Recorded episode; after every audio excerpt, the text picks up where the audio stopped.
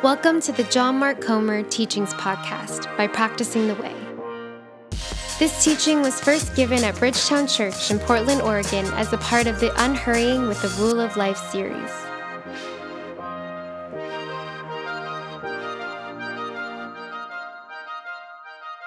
Growing up, I was a pretty happy kid. I was born and raised in the Bay Area. Don't hold that against me. Um, but where the weather is right at that point of overlap between heaven and earth. You know, just 78 degrees, 350 days of the year.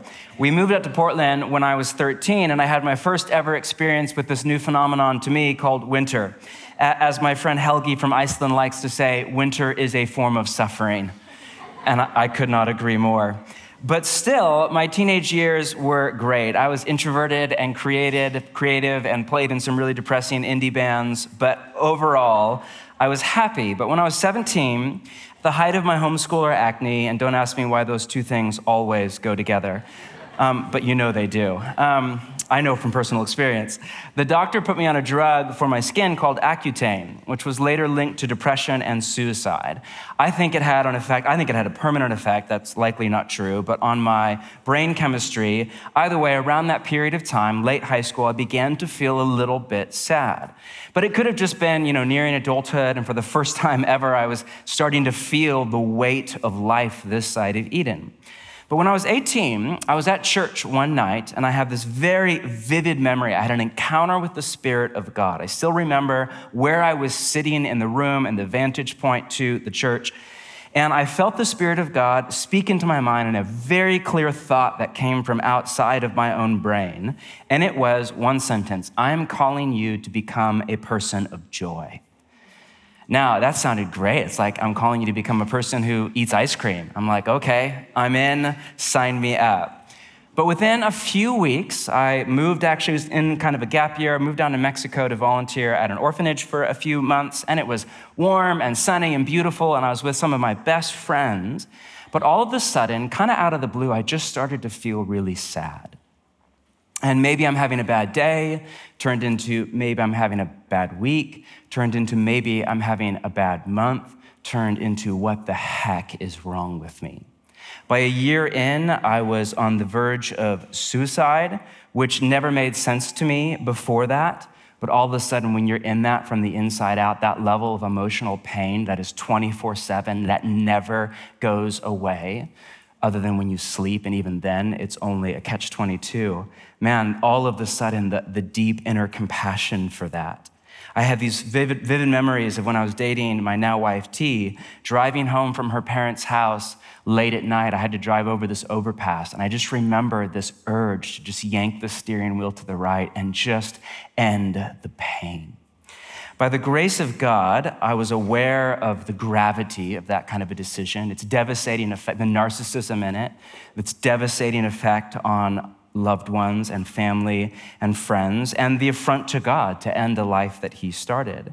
And I was able to keep it together, but just barely. My family, my parents are down here this morning, came around me, and friends, and the doctor at some point put me on an antidepressant that got me stable. I still have this vivid memory of walking out with my mom and my dad of the doctor's office with this drug in my hand, just feeling like an utter failure in life. And even with that, I was still very sad. I hated how it made me feel numb and lethargic, and an antidepressant will not make you a happy person. It will just keep you at best stable. And I wish I could tell you that a week later, I was at church again and I had another encounter with God, an instantaneous healing. And ever since, I've been in competition with Gerald for happiest person in Portland. I wish I could tell you that, but that would be a lie. That is not my story at all. I've had many encounters with the Spirit of God over the years. In my ongoing struggle with mental health and emotions and all of that. In fact, I think it's what has created a depth of prayer in me that I don't know that that would exist in me without that struggle. I, there were so many years of my life where I could not even get through the day without the Spirit of God at some level in my soul. But my story has been one of healing. Like I feel a, a, high level of inner healing in my spirit, but it has been a long, slow road of three steps forward and 2.9 steps back. and I still feel like I have a long ways to go to become the person that I know that the Spirit of God has set in my heart and even called me to become.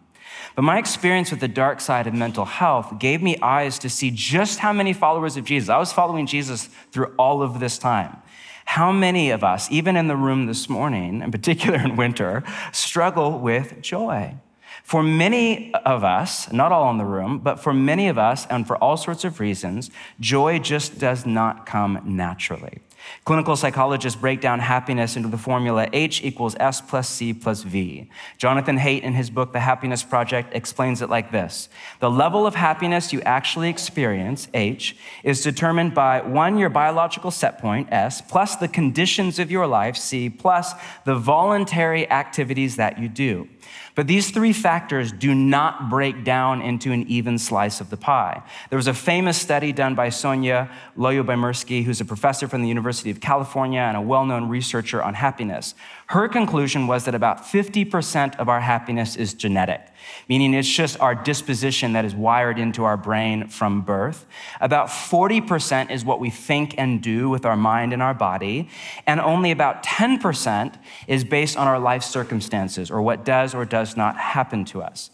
Now, one way of reading the data is that some of us are just screwed. Like, thanks, great grandpa, for that genetic code.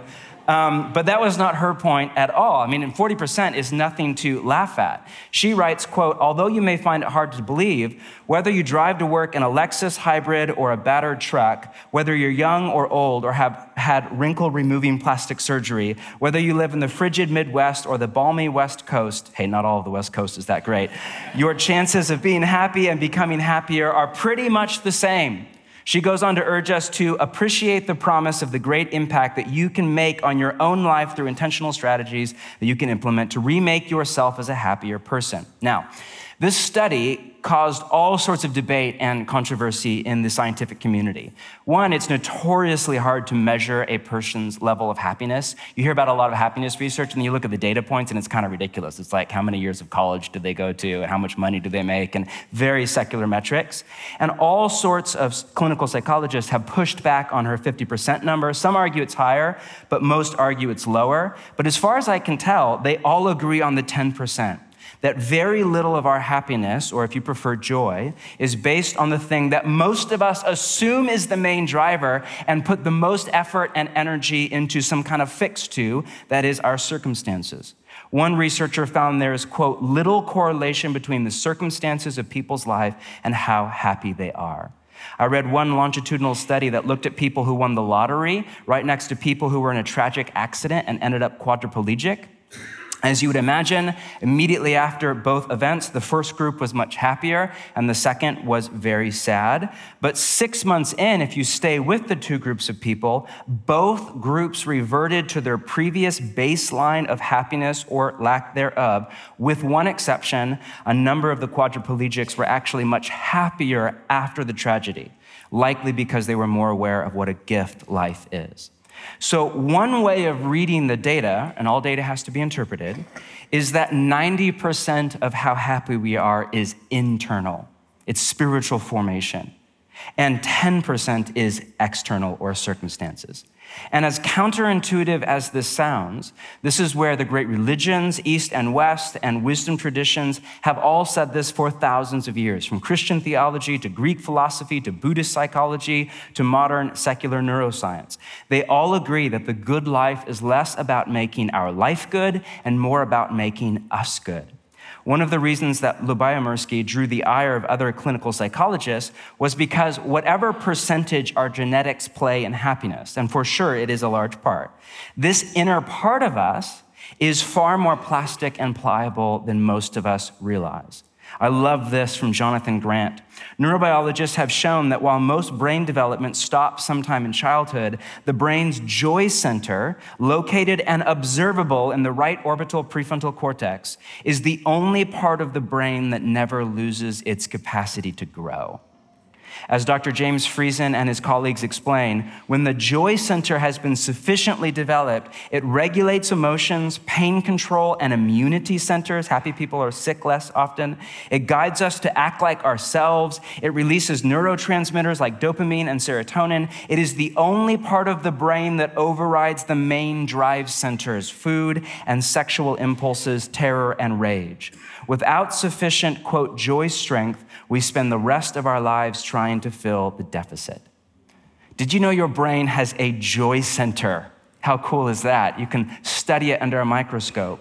And did you know that you can cultivate it and exercise it and work it out and grow and enlarge it?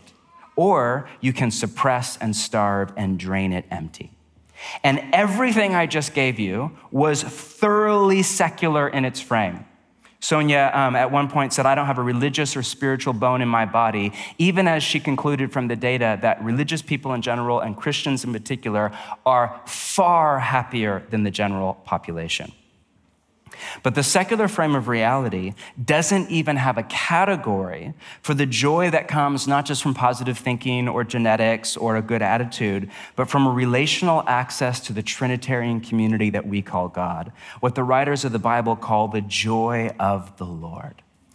All that to say, Though there is no doubt that in Haidt's language, some people just won the cortical lottery, right? You know who you are, and we're jealous. Um, but even those of us who are very different by our personality or our disposition or our genetic code, who are bent more toward anxiety or depression, we need to hear that we are not victims of our genetics. That we have far more agency than we realize to live a happy life. And as followers of Jesus, through the Spirit, we have access to the joy of God Himself and therefore more capacity for joy than most of us ever dare to actualize. Now, the question I want to get into this morning is how? Last week, we covered a biblical theology of joy. We made three very basic points. One, God is the most joyful, happy being in the universe. Two, the gospel is that the joy of the Trinitarian community we call God is available to all right here and right now through Jesus, no matter what your circumstances are. And three, Jesus' vision is to grow and mature his apprentices into the kinds of people who are deeply joyful as he is. And we left off with this idea that most people's deepest desire, like if we're honest and like we are asked the question, what do you most want out of life? Most of us, our deepest desire is to be happy. And the problem of the human condition, contrary to what you often hear in church, is not that we want to be happy, but it's that we look to the wrong source for that kind of happy or joyful life, to what Jesus called sin, which for Jesus is the root disease underneath all of the misery of our day and age. All of the other stuff, the systematic injustice, the economic inequality, disease, evil, all of that is symptomatic of a much deeper disease. We use Ignatius of Loyola's definition of sin as as, quote, unwillingness to trust that what God wants for me is only my deepest happiness. So, for Jesus, the starting place to becoming a person of joy is, in his language, to repent and to believe. Another way to translate that is to rethink everything you think you know about what will make you happy and to trust Jesus and his vision of life in the kingdom of God.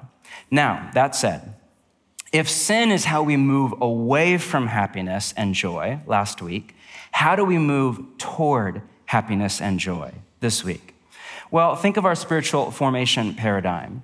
The same way that we do anything in the way of Jesus and his teachings through practice and in community and by the Holy Spirit.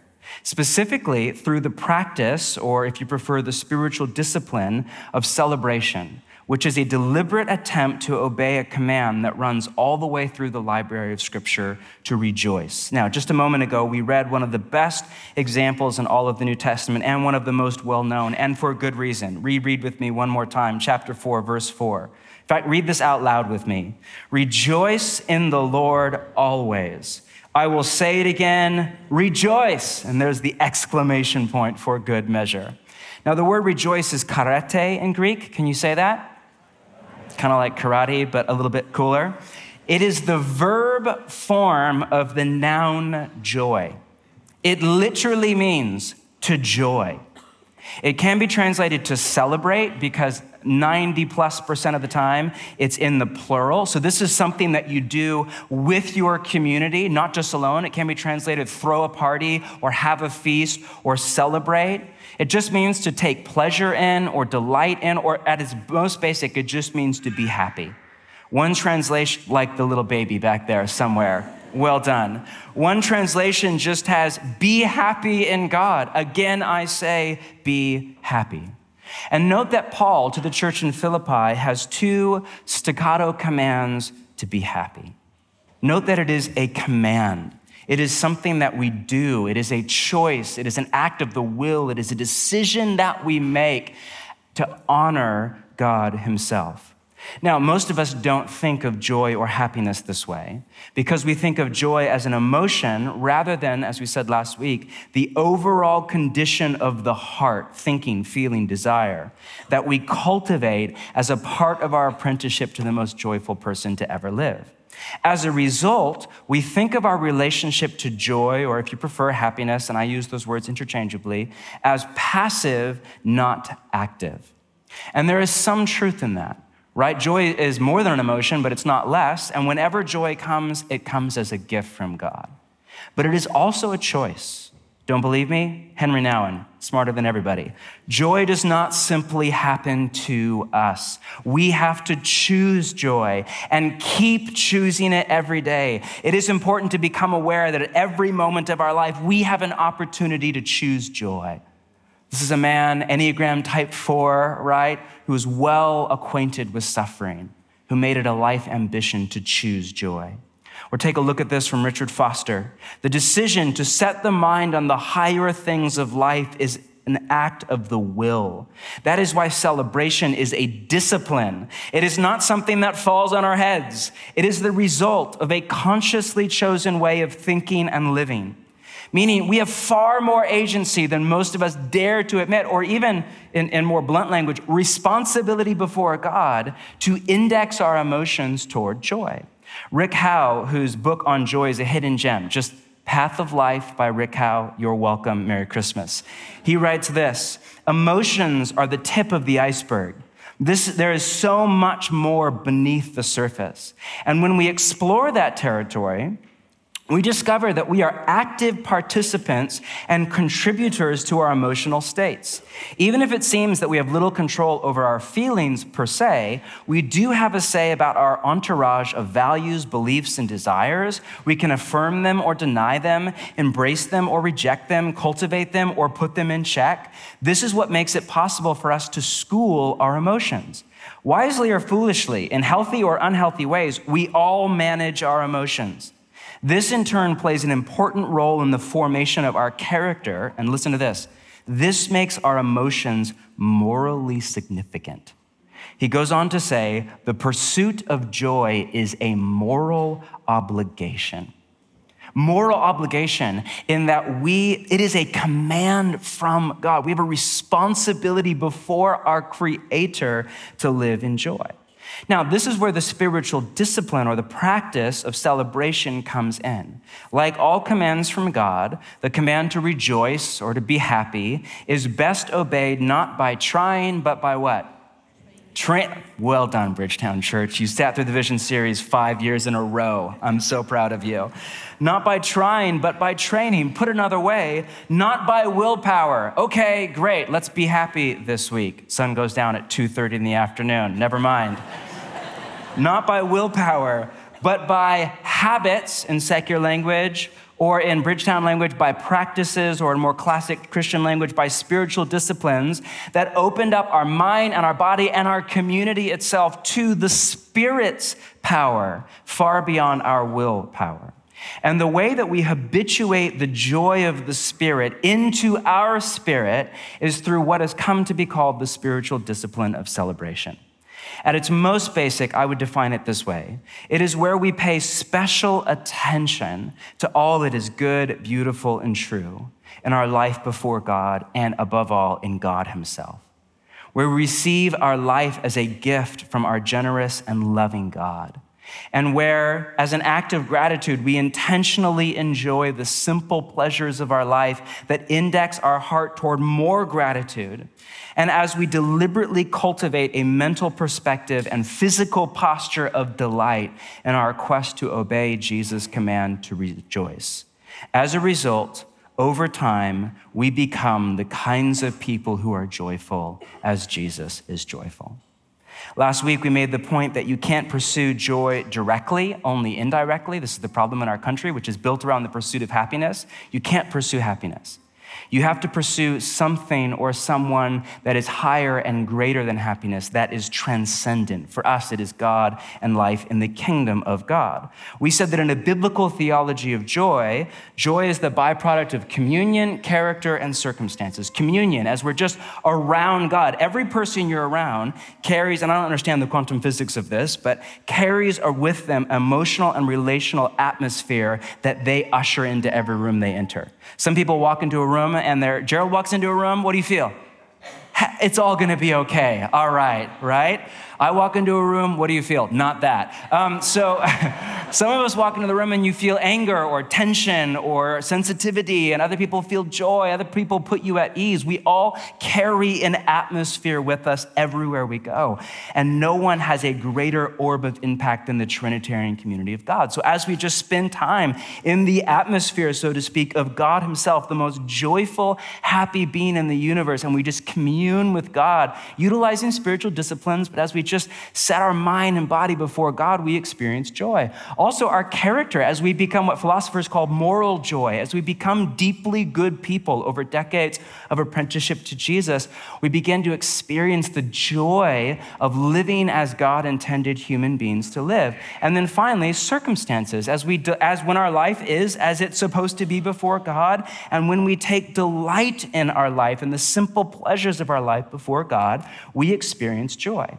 Now, as we turn the flywheel of joy over time, and we just invest more and more energy and time and money and habits and intention and all that we are into communion with God and our character and delight in the simple pleasures of our circumstances and life, this flywheel starts to pick up its own inertia and it gets easier and it gets easier and it gets faster and it gets faster. And we become more and more joyful, or the opposite.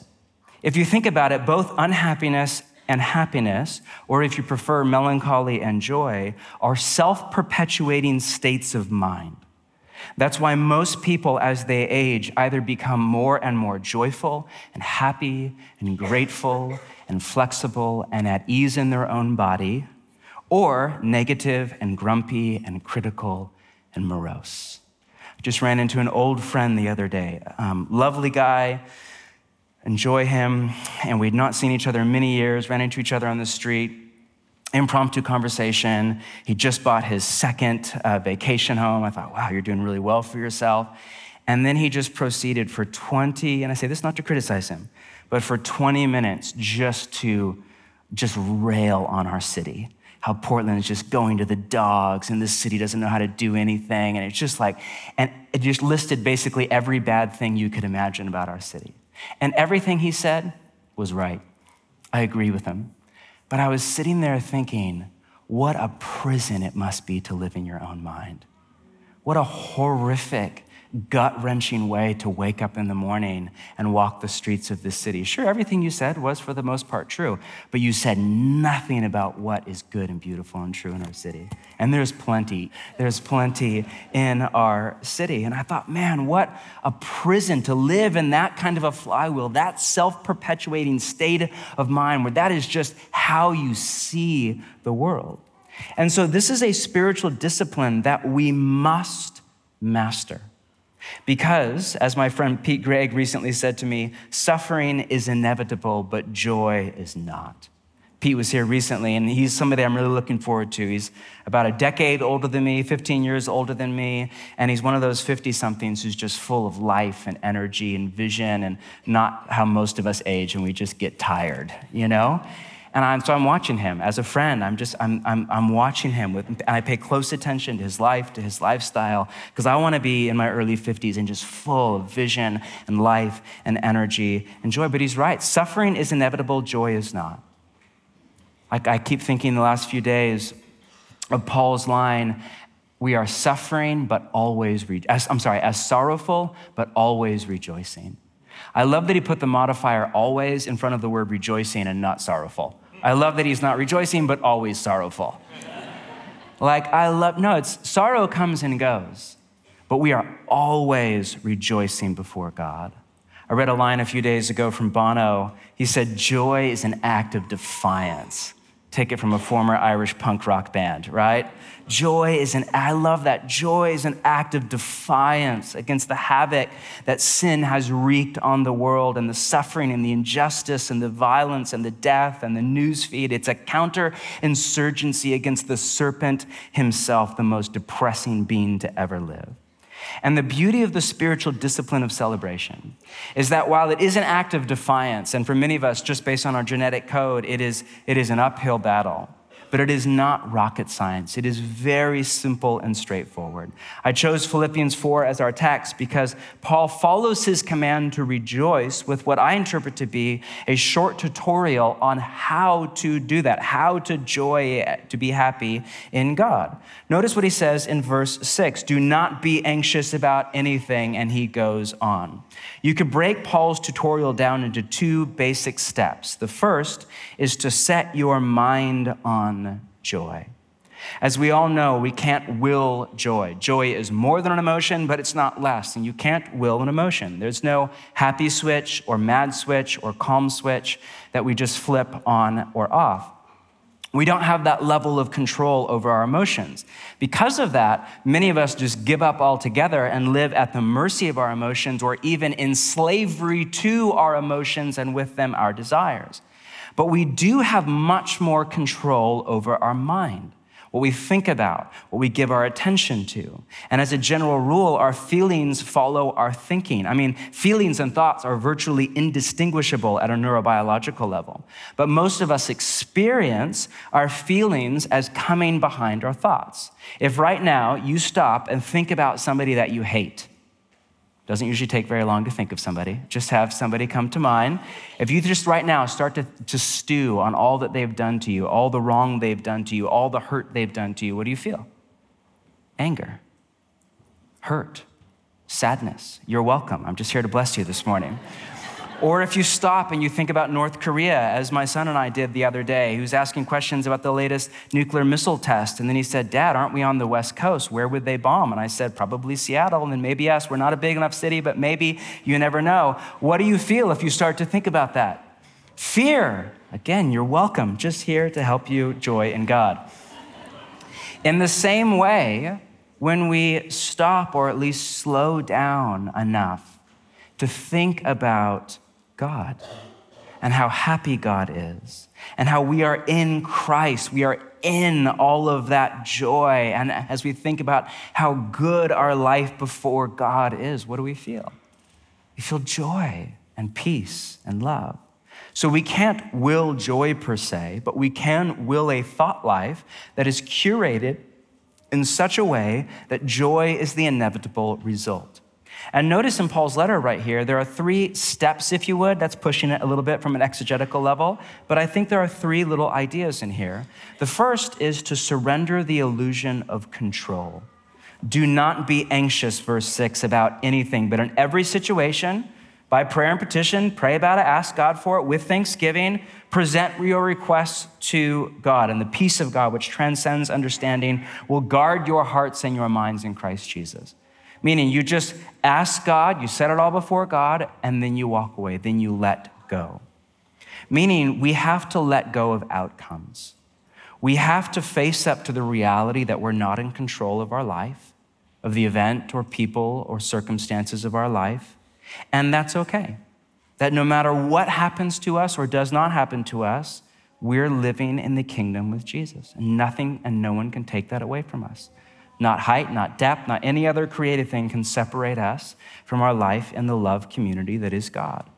Until we come to the place of what the ancients called indifference or freedom or detachment, where we want our life to where we're free, not of the desire or for our life to go a certain way, but for the need for our life to go a certain way for us to be happy.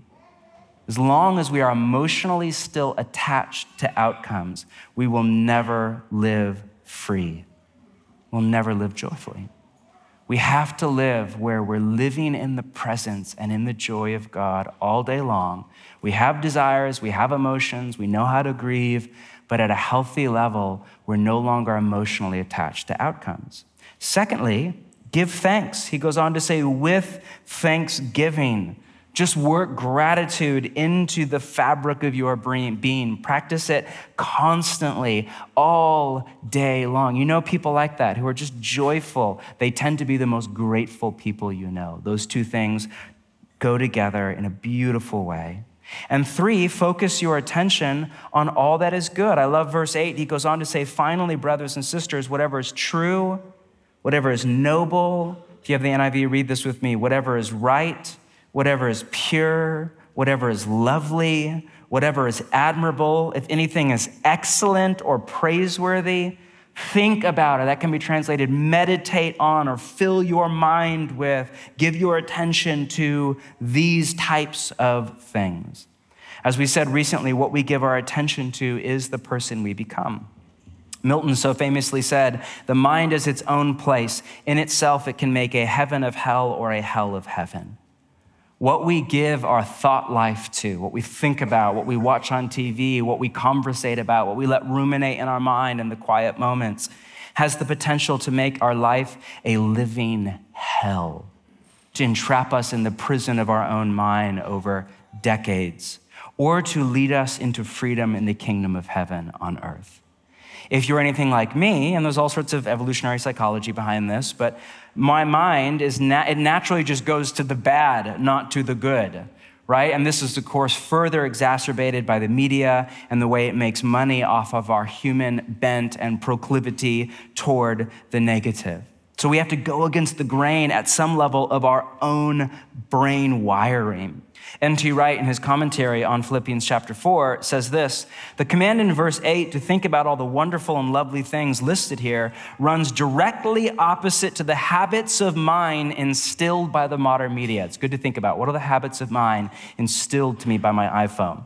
Read the newspapers. This is a little old quote. Their stock in trade is anything that is untrue, unholy, unjust, impure, ugly, of ill repute, vicious, and blameworthy.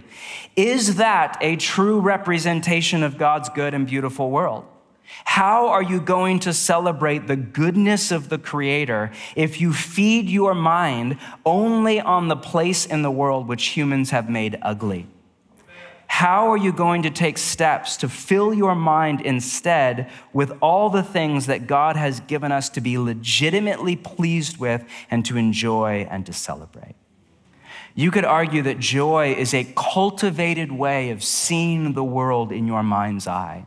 Just like cynicism or anger or fear, these are self perpetuating states of mind that we cultivate over time. As followers of Jesus, we must discipline our mind to focus on the goodness of our life with Jesus in the kingdom as an act of discipleship. To recap, surrender the illusion of control, give thanks, focus your attention on the good. And in doing so, set your mind on joy. Secondly, move your body into joy. We have a mind and a body, or in more biblical language, we are a mind and a body. We are a whole person, what theologians call embodied spirituality. Very non Platonic, in spite of how much of that language goes on in the church for the last millennium. We have a responsibility to index both our mind, our body, our whole person toward the joy of the Lord. Notice what Paul says at the end, verse 9. Whatever you have learned or received or heard from me or seen in me, seen in my body itself, put it into practice. Do it with your body. And then, as a result, here it is again, as a byproduct, my peace, and the word here is eirene, it means more than peace, it means a deep, pervasive sense of well being. The idea here is shalom, will be with you meaning live the way that I live, is what he's saying. Adopt my lifestyle, and you will experience shalom. We do this by taking care of our body, by treating it as it is, the temple of God. I don't mean that in the 24 hour fitness bro way. I mean that in the Corinthians chapter 3 biblical theology way. Um, treating it like a temple with sleep and diet and exercise and margin. One of the first steps toward living a joyful life for many of you in the room this morning is just to sleep. One of the first things you should go do is just go take a nap this afternoon as an act of trusting God and go to bed tonight at 7:30 p.m. Seriously, this is one of the first things. I mean, I have to because of how my emotional thing, I have to sleep bare minimum 8 hours a night. But then moving our body into the practices of Jesus, such as Sabbath and feasting and community and worship, here we are, practices where joy is the inevitable result.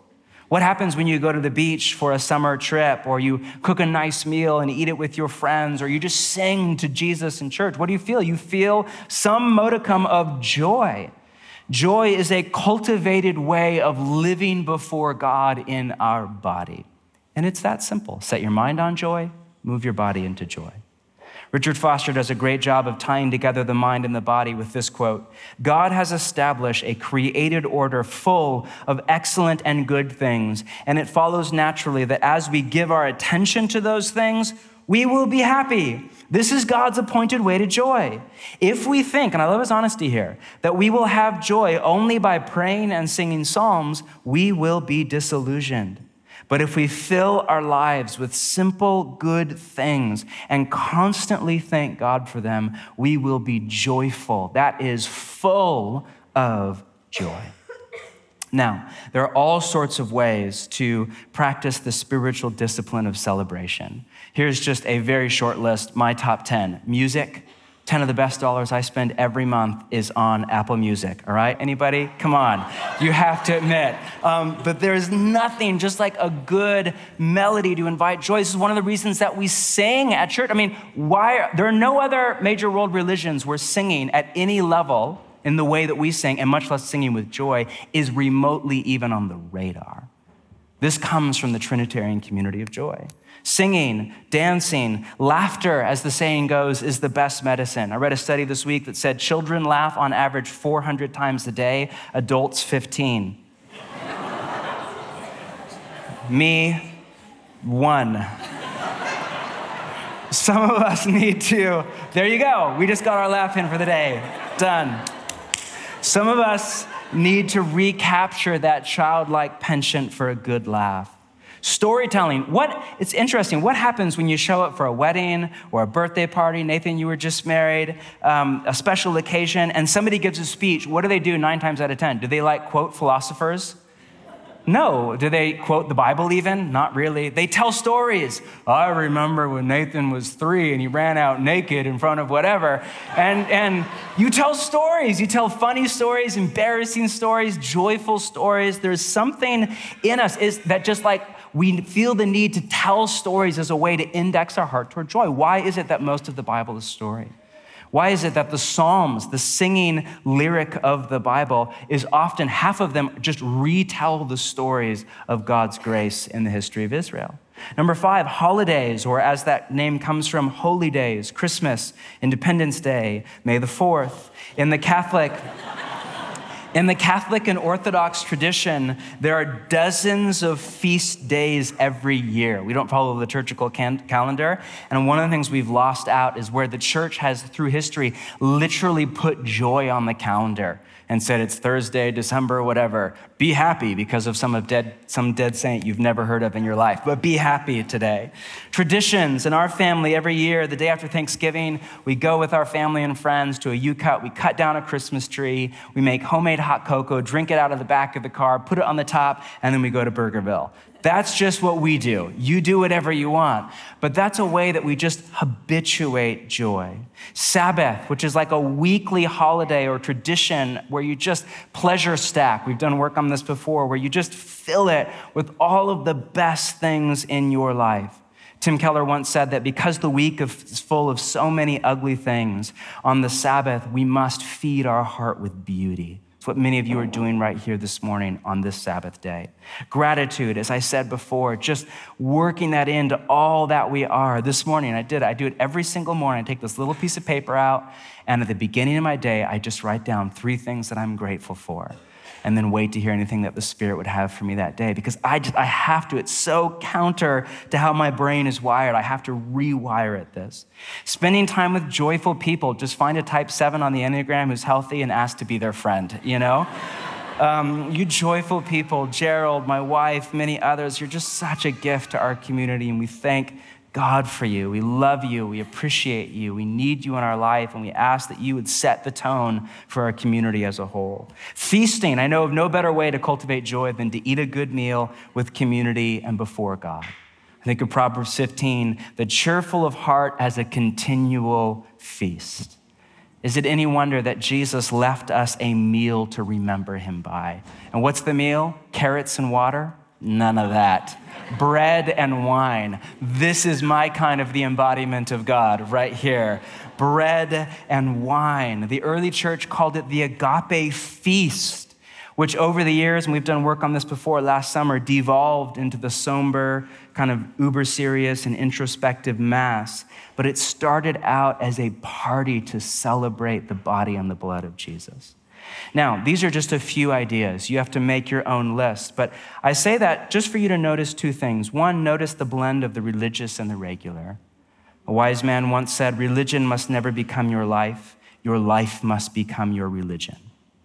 Meaning, all of your life must become a way of living before God. I specifically did not put spiritual disciplines other than Sabbath on there, at least the, the kind of more church ones, because the whole point is to lean into God and His joy in all that we do. The classical list of the spiritual disciplines and making pancakes with our kids on a Saturday morning. And two, all of these require that we slow down.